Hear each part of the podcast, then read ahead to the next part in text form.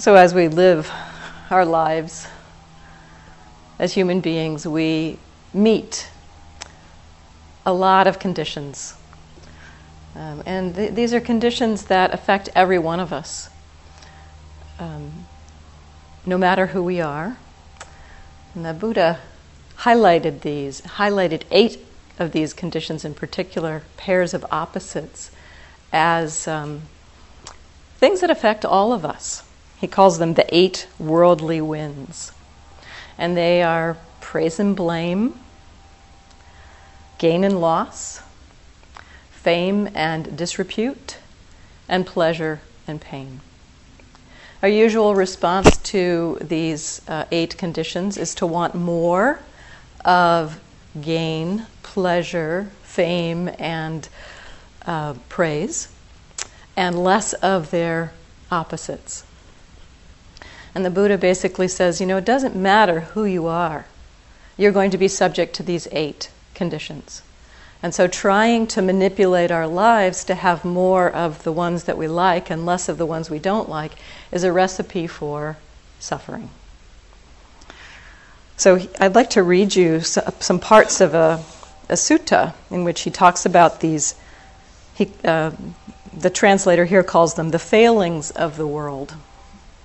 All of them being the failings of the world not just the, uh, the loss, the pain, but also the gain, the praise, are failings of the world.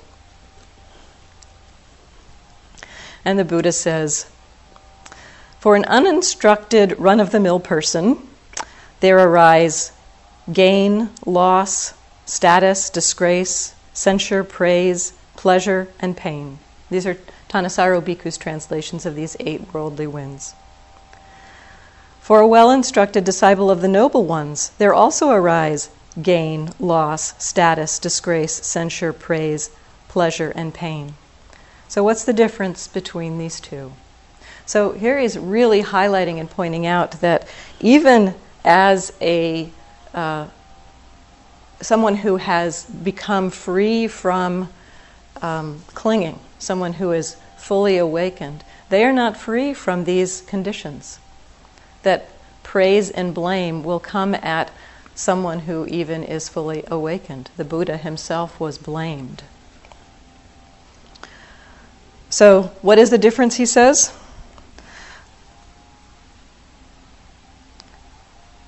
Gain arises for an uninstructed run of the mill person. He does not reflect, gain has arisen for me. It is inconstant, stressful, and subject to change. He does not discern it as it actually is. And he goes through all the other seven loss, status, disgrace, etc. These factors arise. They are inconstant, stressful, subject to change. A run of the mill person does not discern it as it actually is. His mind remains consumed with gain, his mind remains consumed with loss. He welcomes the arisen gain and rebels against the arisen loss. As he thus is engaged in welcoming and rebelling, he is not released from sorrow, lamentation, pain, distress, or despair. He is not released from suffering and stress. Now, gain arisen, ar- arises for a well instructed, noble disciple. She reflects Gain has arisen for me. It is inconstant, stressful, and subject to change. She discerns it as it actually is. Her mind does not remain consumed with gain. Her mind does not remain consumed with loss. She does not welcome the arisen gain or rebel against the arisen loss. As she thus abandons welcoming and rebelling, she is released from suffering. Gain, loss, status, disgrace, censure, praise, pleasure, pain these conditions among human beings are inconstant, impermanent, and subject to change. Knowing this, the wise person, mindful, ponders these changing conditions. Desirable things don't charm the mind, undesirable things bring no resistance. Welcoming and rebelling are scattered, gone to their end, do not exist. This uh, abandoning of welcoming and rebelling or of being charmed or resisting. That was the other way it was put in that sutta. That is um, often talked about as the quality of equanimity. And this is what I'd like to speak about today. This is also one of the ten paramis, the ten perfections, the quality of equanimity. So, just to kind of get a sense of this quality, what is this quality of equanimity? A few ways to understand it. It is a balance of mind, a mind that is non reactive to these worldly winds, non reactive to what is pleasant or unpleasant. One, one can remain balanced, kind of in the middle, experiencing these changing conditions, but not pulled around by them, not blown around by them, these worldly winds. This quality of equanimity can bring a feeling of spaciousness in the mind, a mind that is not constricted or tight around experience. Brings a sense of ease with what is happening, quality of acceptance of things as they are, a kind of impartiality to experience. Sometimes um, there's a, a, teaching, I don't know exactly where it comes from, but uh, kind of a, it said, we don't side with anything, we don't take any sides. This is that flavor of impartiality. This uh, quality of equanimity is distinct from indifference or apathy. We, I think, sometimes perhaps confuse a mind that is non reactive with a mind that doesn't care. But the mind that is balanced, that is equanimous, actually can feel more deeply the sorrows and joys of the world. So it's not a matter of not caring. It's, it's a matter of opening the heart and being able to receive all, all experience and not being tipped off balance by whatever happens. So it's not indifference. It's not disconnection from experience. It's an intimate connection with experience that allows us to be with whatever happens. As with uh, patience, as I talked about patience the other night, sometimes the quality of patience we think of as being associated with non action Sometimes we think the same with equanimity, that it means that if we're perfectly balanced, that we won't do anything, that, that, that it, it means non action. That is not what the uh, understanding is. Um, the one, one um, way of understanding equanimity is um, through the model of Avi, Avalokiteshvara, who is the bodhisattva of compassion, a being that responds to the cries of the world. In responding to the cries of the world, Avalokiteshvara is not uh, pulled off balance, is not drowned in the suffering of others, but is able to respond skillfully with compassion. And so we can respond out of compassion, we can respond out of generosity, out of joy, when the open heart meets joy, it reverberates with that joy and responds in kind.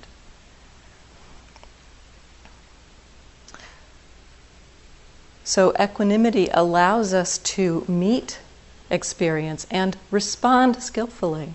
So, this is a distinction between responding and re- reacting. When we react, we are being blown around by these conditions. We are being uh, blown around not only by the conditions from outside, but also from uh, the conditions inside our own minds. That when unpleasant experience arises, our own mind creates this worldly wind of, this is not okay, I can't experience this, I have to get rid of this. And we're blown around by our own mind. The mind of equanimity can remain solid and stable, unshakable with whatever happens.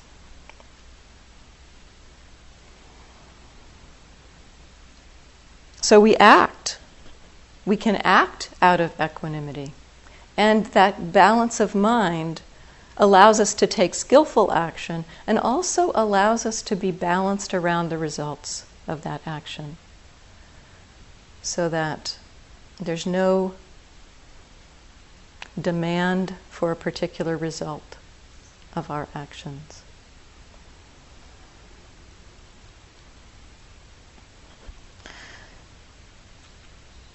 So, cultivating equanimity, how do we begin to nourish this quality in our hearts?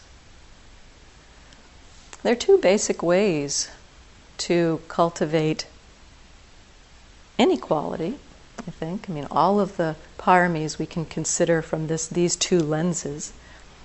We can cultivate uh, a wholesome quality by studying what's in its way. Getting really familiar with all the ways that we are not that thing, not that quality. And so I talked with patience about studying impatience as a way to, to move towards patience. We get to know impatience really well. Likewise, with equanimity, we cultivate an understanding of what's in its way, of what's, what's blocking equanimity. And that is largely reactivity. So, getting familiar with reactivity is one way to cultivate equanimity.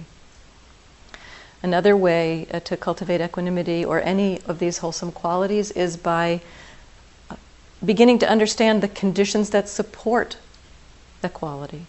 So, cultivating the causes and conditions that help to bring that quality into being. For equanimity, also, there is a formal equanimity practice, like there is with the loving kindness practice that we're doing in the evening. But I probably won't have time to talk about that today. I just wanted to mention that there is a, a formal practice to cultivate the quality of equanimity through reflection, very much the way we're doing it with the metta practice. So I'd like to go through some ways we can study what gets in the way of equanimity and how this helps us to cultivate equanimity, and some ways that we can cultivate the conditions that support equanimity.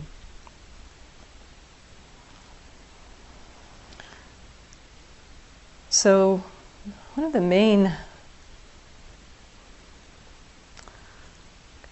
conditions that gets in the way of equanimity is that when we meet the world, we meet experience, we are not able to meet it as it is. It comes up in our experience, pleasant experience, unpleasant experience, and we don't just leave it there. We want more of the pleasant, we want to get rid of the unpleasant. And so we are we're not just simply content to rest with things coming up in experience, things as they are. This this term, things as they are, is actually a term that's used quite a bit in the in the suttas. It was used in this uh, this text. Um, one does not reflect gain has arisen for me. One does not discern it as it actually is. That term does not discern it as it actually is. The Pali for that is yatha bhuta. Things as they are, things as they have come to be.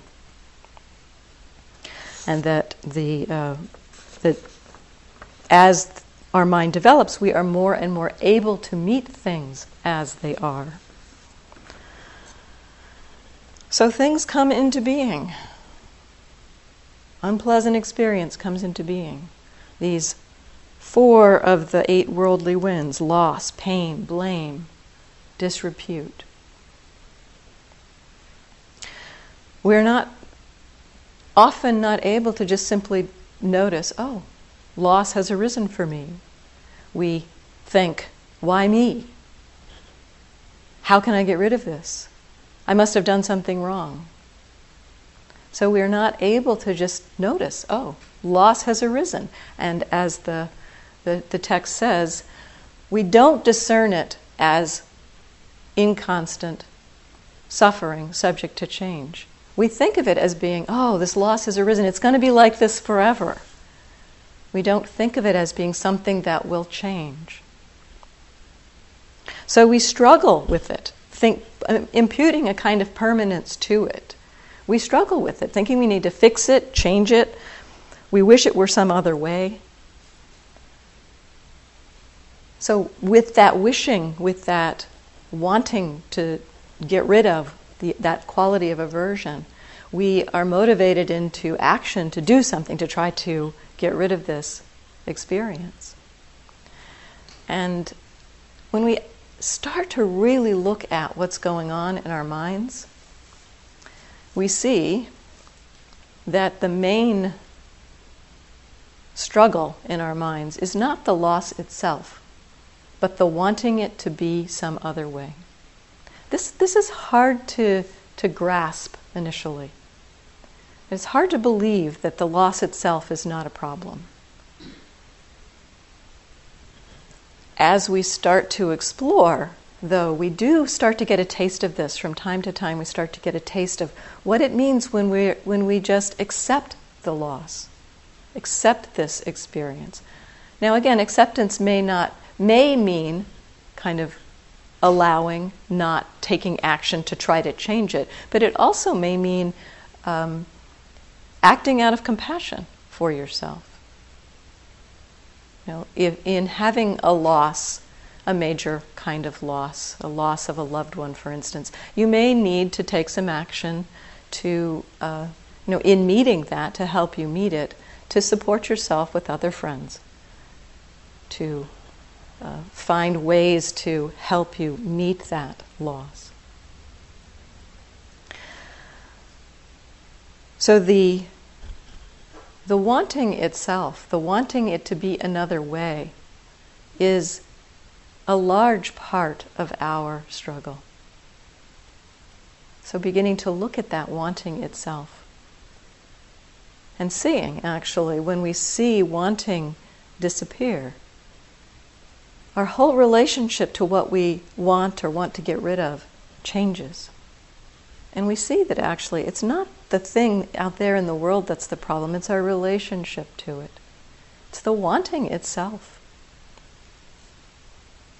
I said this yesterday, this quote from Ajahn Sumedho. It's a great relief to accept things the way they are because the only real misery is wanting to see them in some other way. And then there's the other side of these eight worldly winds the pleasure, the gain, the fame, the praise. We want these, we want more of them. We think that our life is a success if we have only those four worldly winds. Unfortunately, that's not the way life goes. We will get some of some of one, some of another. And so one thing we can begin to recognize is that they are impersonal. We take them personally. We take both the, the the positive ones and the negative ones personally. We think that when we have the gain, the praise, the uh, fame, and the pleasure, that it means we're doing things well, that we're a good person. And when we get the other, we figure we've made some mistake, we've done something wrong, we're a failure. And the Buddha proposes they're just going to come. They have nothing to do with us in particular. So, with the, the, the ones that we consider positive, we tend to try to hold on to them. We tend to uh, want more of them. And we, again, we feel like we're a failure if we don't get them. And so this points to what we could call the danger of these uh, positive ones. That, um, you know, while they're happening, they might feel pretty good, and yet they will go away. And so, if we're clinging to them, holding to them, we're going to suffer when they go away. You know, praise, for instance. You know, praise depends upon the opinions of other people. And, uh, you know, how reliable are the opinions of other people? You know, they change so quickly.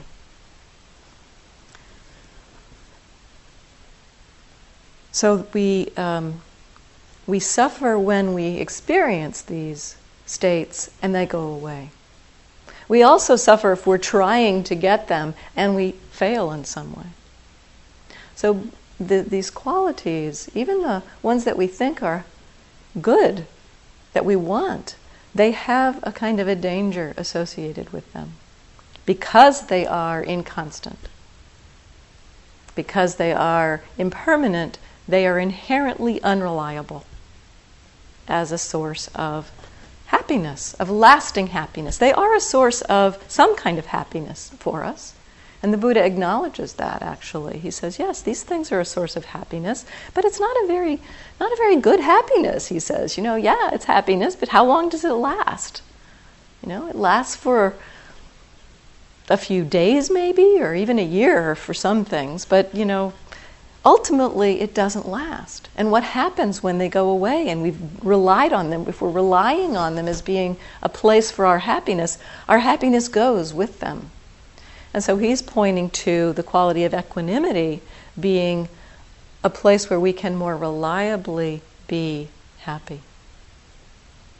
With the non reactivity to these states. Now, again, it's not a not caring, it's a feeling almost more deeply the pleasures and or the joys and sorrows of the world.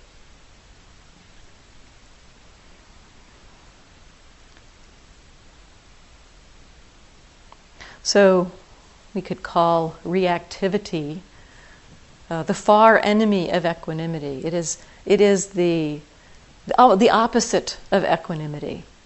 It is um, the very thing that is completely opposite to equanimity. So much of our practice is actually noticing this reactivity.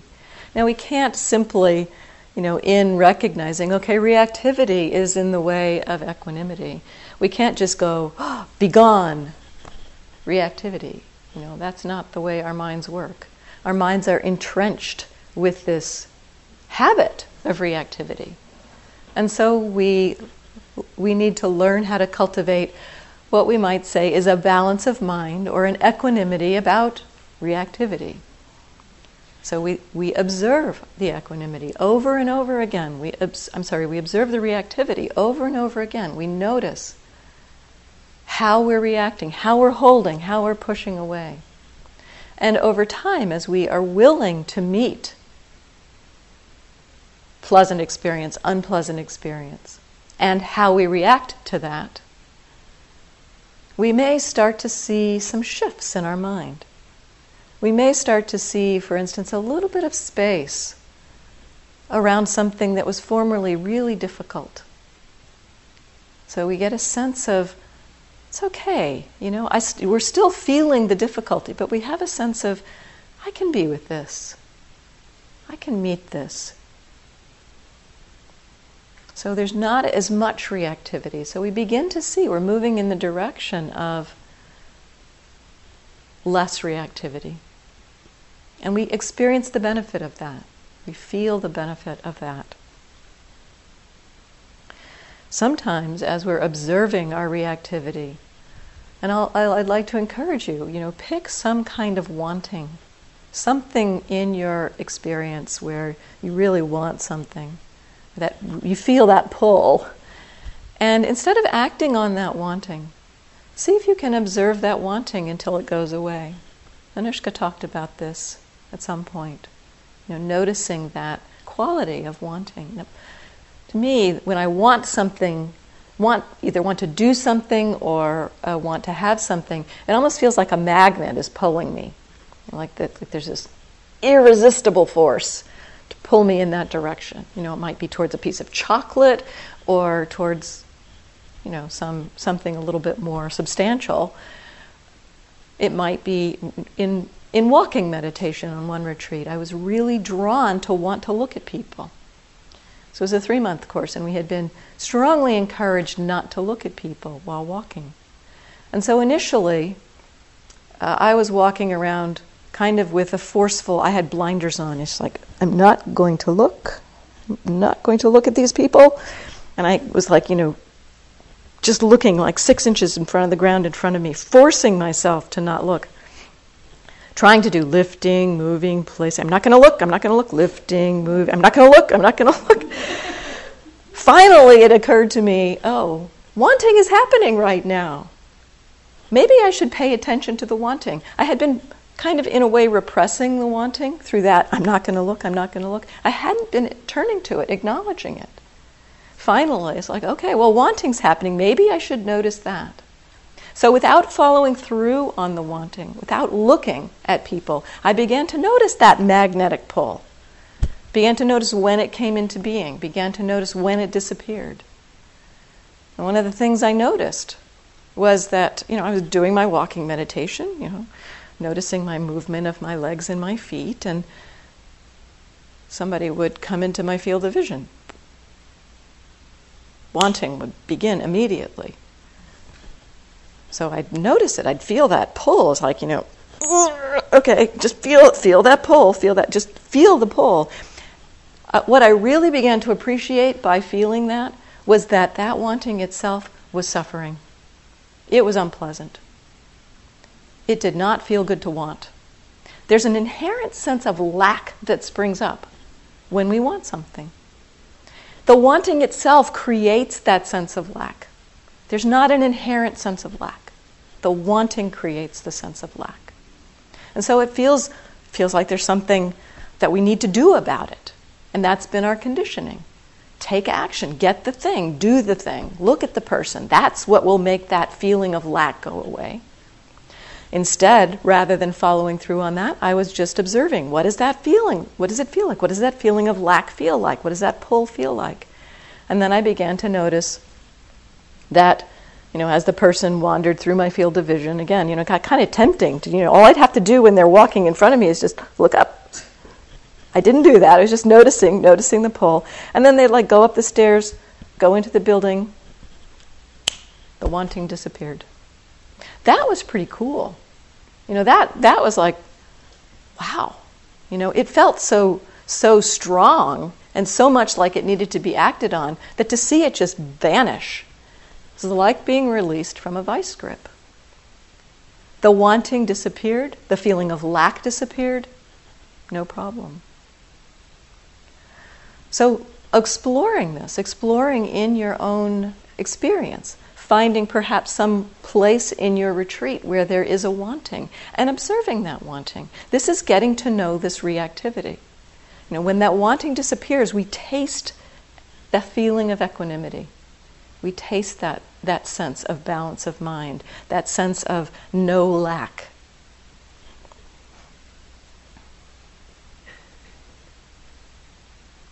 So, as we do this exploration, the mind begins to understand how it contributes to our own suffering.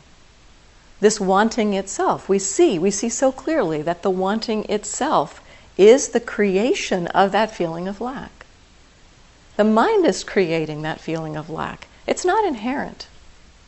So we start to see, as we observe this reactivity, we start to see how the mind itself generates our suffering.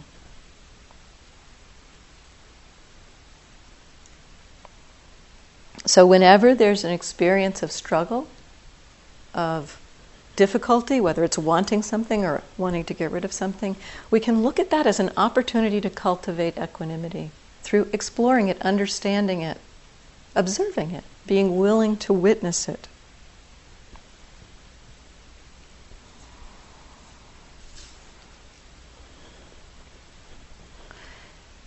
In the um, the understanding of the way experience happens in um, the way the Buddha kind of clearly saw into how our experience is created and how reactivity is formed, the Buddha highlighted one key piece of experience that's really helpful to begin to recognize and understand in terms of uh, exploring reactivity and understanding how it happens. And that is this aspect of whether experience is pleasant, unpleasant, or neither pleasant nor unpleasant all experience has this flavor. We're not going to stop this flow of pleasant, unpleasant, neutral experience. This again, uh, the Buddha said, uh, a, an ordinary person experiences pleasant, unpleasant, and neutral experience, and an enlightened person experiences pleasant, unpleasant, and neutral experience. What's the difference between them? The enlightened person doesn't react. The ordinary person is frustrated by unpleasant and wants more pleasant. So the uh, exploration, one of the explorations to get to know how reactivity forms is basically the Buddha says reactivity is born off of this pleasant, unpleasant. That when something is pleasant, we like it, we want it, we want more of it. Greed is born. When something is unpleasant, we don't like it, we want to get rid of it. Aversion is born. And here we have non equanimity, we have reactivity. And so, if we can begin to kind of recognize, oh, this is pleasant experience, this is unpleasant experience, we can, through the mindfulness of that, when the mind is aware, mindful of experience, it has, we have the possibility, or the mind has the possibility of just meeting that and not spinning into reactivity.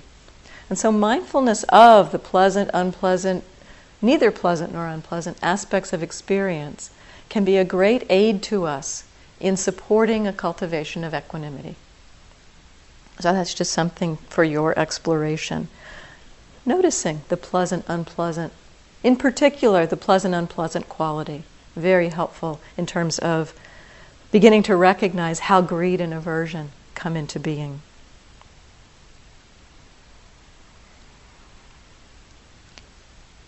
As I mentioned earlier, the, the near enemy, or the, the, the kind of uh, often confused with equanimity is this quality of indifference, and that could be called the near enemy of equanimity. It is something that looks kind of like equanimity, but has um, some kind of clinging or mm, stickiness associated with it.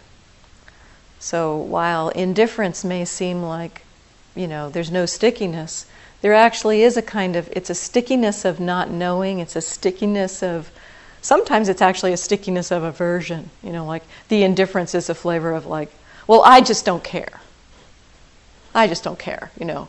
But there is a kind of an aversion there. It's like, well, you know, whatever, as my niece says a lot, you know, whatever. That's that quality of a little bit of indifferent, uh, you know, a little bit of aversion to the indifference. So one of my friends, in exploring this quality of equanimity, had a had a great way of putting this. She says, you know, in, indifference has that sense of I don't care, but equanimity is I don't mind this. That, so that was a really great reflection for me. You know that it's not I don't care, it's I don't mind this. So, studying this sense of indifference as it comes up. You know, if you have a sense of I don't care, get familiar with that also. And you might begin to notice a little, this little shift from I don't care to I don't mind this. And there's, while it's a little shift, it's a big difference. It's a big difference in how we relate to our experience. There's also a kind of uh, what we could call an equanimity of unknowing. Um, the Buddha describes this as the equanimity um, of this ordinary person, the equanimity of the household life, he says.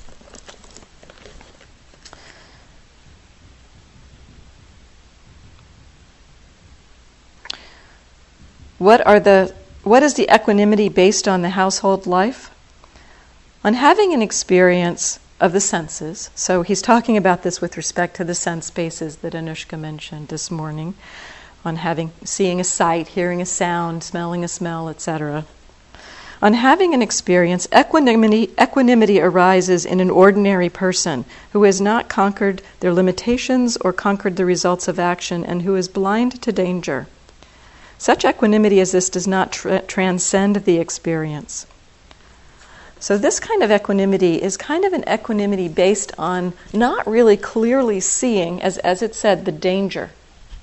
Not seeing the danger, as I talked a little bit about earlier, that not seeing how um, gain, for instance, is um, unreliable, inconstant, we may have a sense of, oh, I'm fine with this gain. You know, I'm not attached to this gain.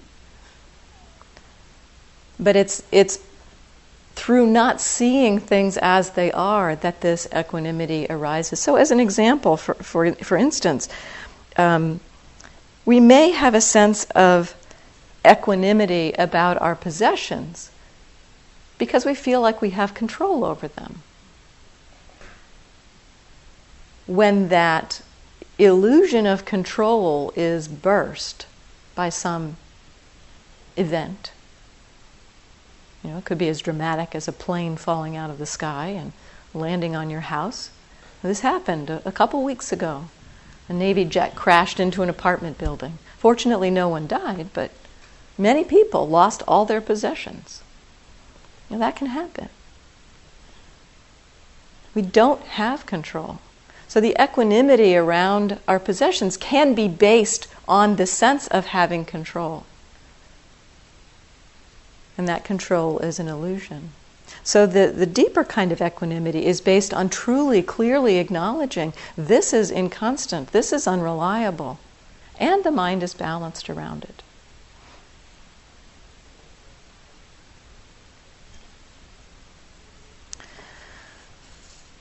So we can also support equanimity, cultivate equanimity through looking at things that, or the conditions that support it.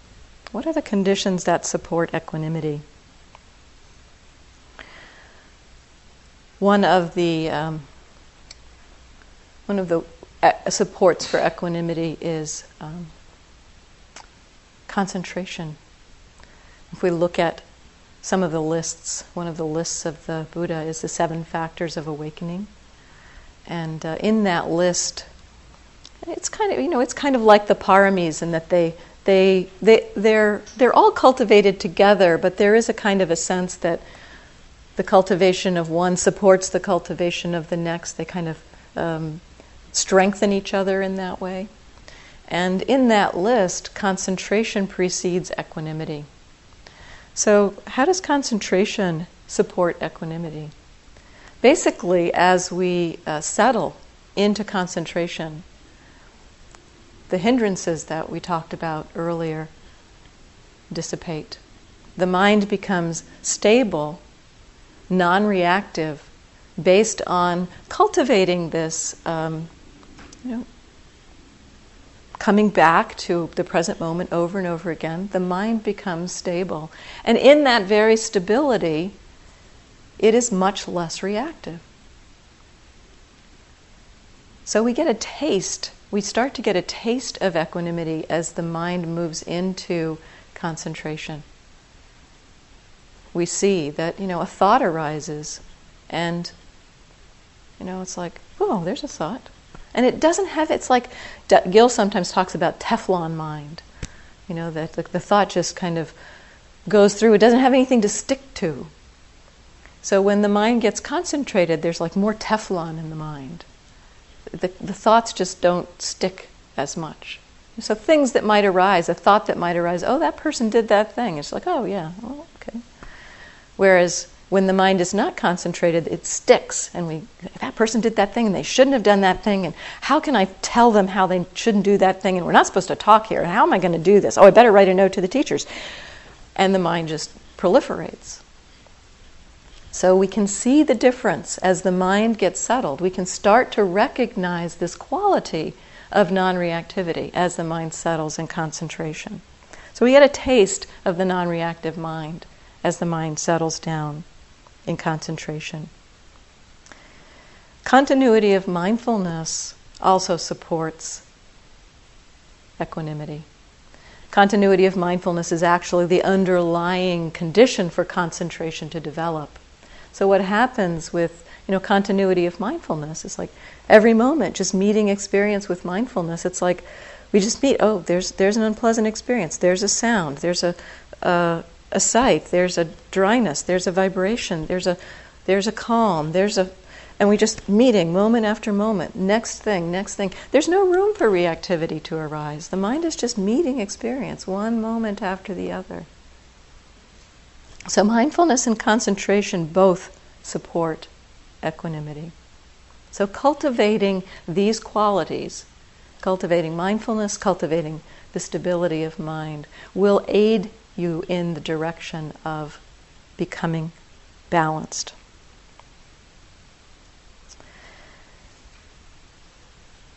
Wisdom and insight are also uh, supports for equanimity. This is uh, referred to following on here. The Buddha talks about the six kinds of equanimity based on renunciation.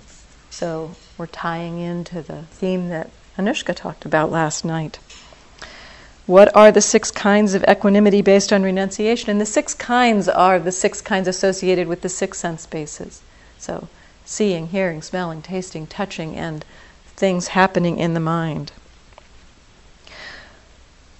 When, by knowing the impermanence, change, fading away, and cessation of experience through these six sense bases, one sees as it actually is with proper wisdom that experience, both formally and now, are all impermanent, suffering, and subject to change, equanimity arises. So, this is essentially the acknowledgement of how wisdom supports the arising of equanimity. As we begin to meet our experience as impermanent, unreliable, equanimity starts to grow.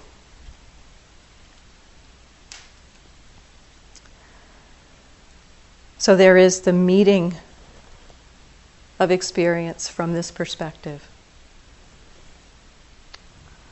from a foundation of understanding. There's another form of understanding that supports equanimity, and that is the understanding of karma. We've talked a little bit about karma, and so I'm, I'm not going to do a whole talk on karma. That can be several hours. The karma is essentially it's a natural law of cause and effect.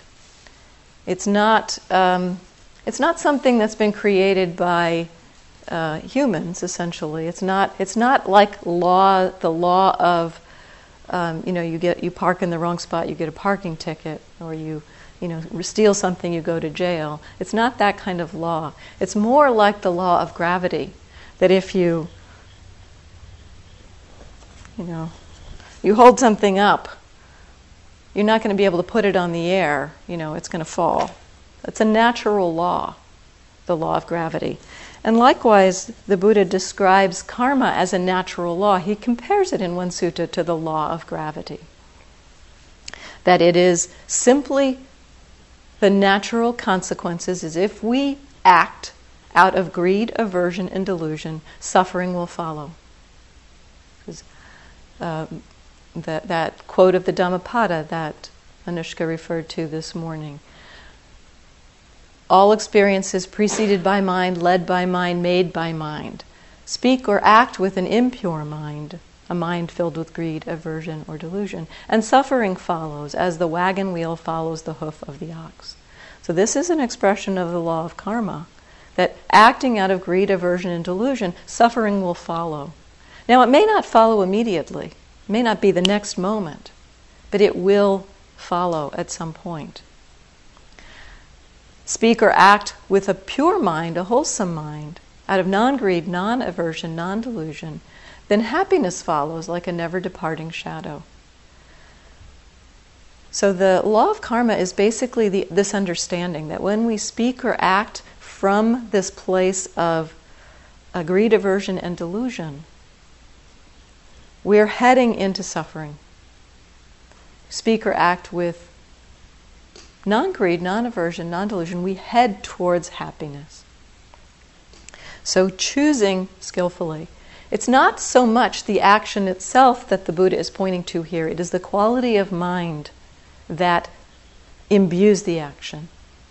So if we're acting out of greed, aversion, or delusion, that's what the Buddha says is important to look at, to recognize, to understand. Acting out of non greed, non aversion, non delusion. It's the, it's the quality of mind that's most important.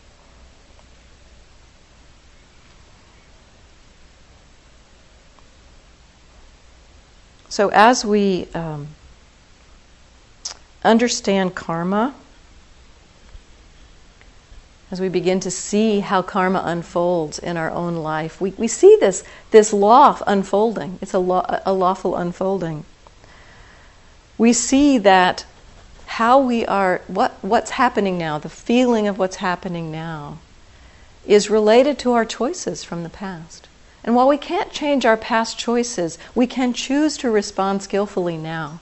And this is how we can turn it's like turning a battleship you know it's not a it's not a quick process it's not just like one shift of a moment it's moment after moment meeting experience as skillfully as possible what's happened in our past is conditioned what's happening here and now how we respond here and now is what's conditioning our future so we can change our future by responding skillfully now we don't have to go down the course of uh, you know never ending suffering. We can start to turn our course towards happiness through how we respond now.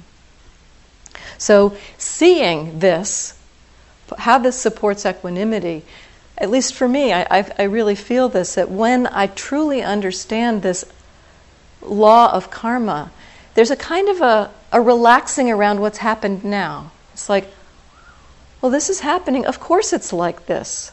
You know, this is the way it is because of choices from the past. The experience now, I can't change this experience now. And so there can be a little bit of a relaxation around that and knowing that it's how I respond now that takes me forward. So the mind can be more balanced, knowing that what's come into being has come into being as a result of causes and conditions, choices that have been made by a process, this process of mind and body. And the pro- this process, there can be choices that shift our direction. So this kind of heads us into the terrain too of, uh, of, a, of a kind of a misunderstanding at times around uh, karma. That um, in understanding the sense of, okay, well, it's choices from the past that are impacting what's happening now, and choices that I'm making now that will impact the future. We think, well, it's me that made the choices in the past, and it's me that's making the choices now. And that's a misunderstanding of karma. You know, that, that it's somehow that I am the experiencing the results of my past actions and I can now control my future karma, the, the understanding of karma, um, um, you know, doesn't necessarily um, free us from this uh, misperception around self, this misperception that Anushka was talking about yesterday afternoon, that we we impute a sense of self to our experience.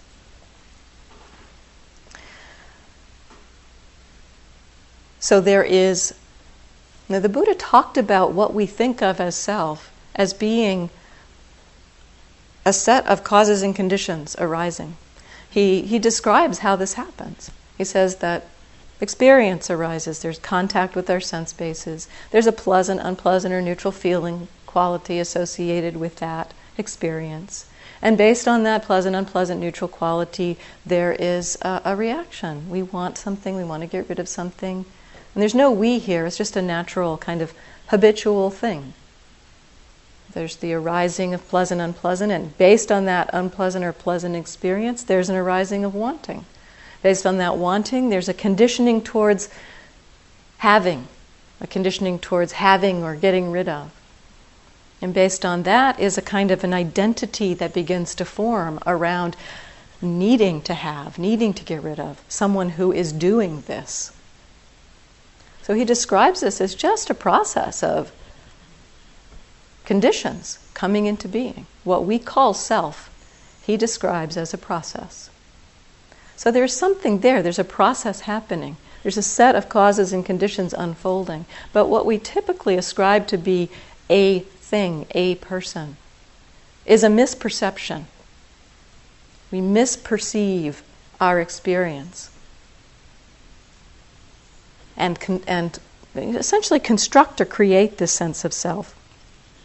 So, this um, recognition, this correcting this misperception as we begin to um, recognize that it is a misperception, this greatly supports equanimity because a large part of our reactivity is born from this sense, this misperception that there is someone that needs to be pr- protected, defended, that needs to have things. That the very wanting and aversion are rooted in this misperception of self. If there is no, uh, if, that, if that misperception is seen through, there's no need for greed or aversion.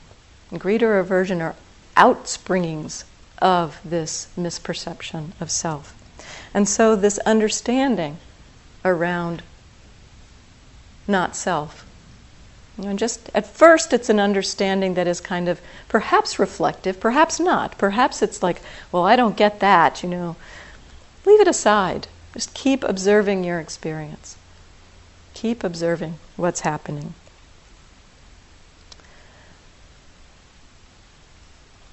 the degree to which we understand that this sense of self is a misperception,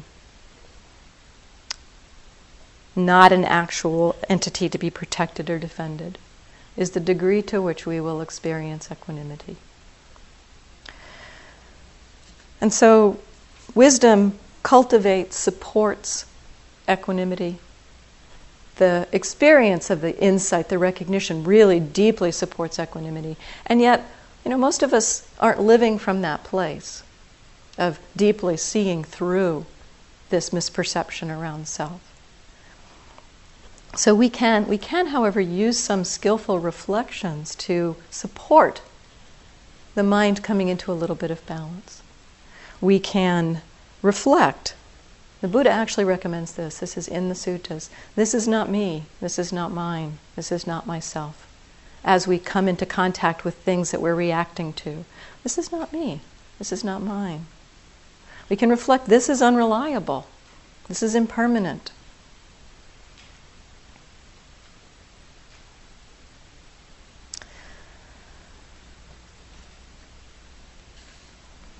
So, to, um, to close, I'll read a quote from Nyanaponika Thera about equanimity. He says, Equanimity is a perfect, unshakable balance of mind rooted in insight. But in its perfection and unshakable nature, equanimity is not dull, heartless, and frigid. Its perfection is not due to an emotional emptiness but to a fullness of understanding, to its being complete in itself. Its unshakable nature is not the immovability of a dead, cold stone, but the manifestation of the highest strength. A mind stable with equanimity is not actually the goal of practice, but it is the foundation from which the letting go into complete release from suffering can happen.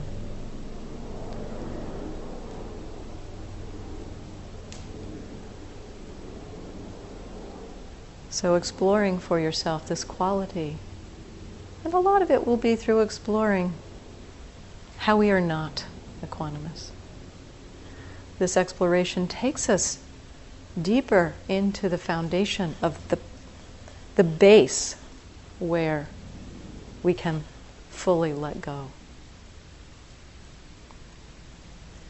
So let's sit for just a moment.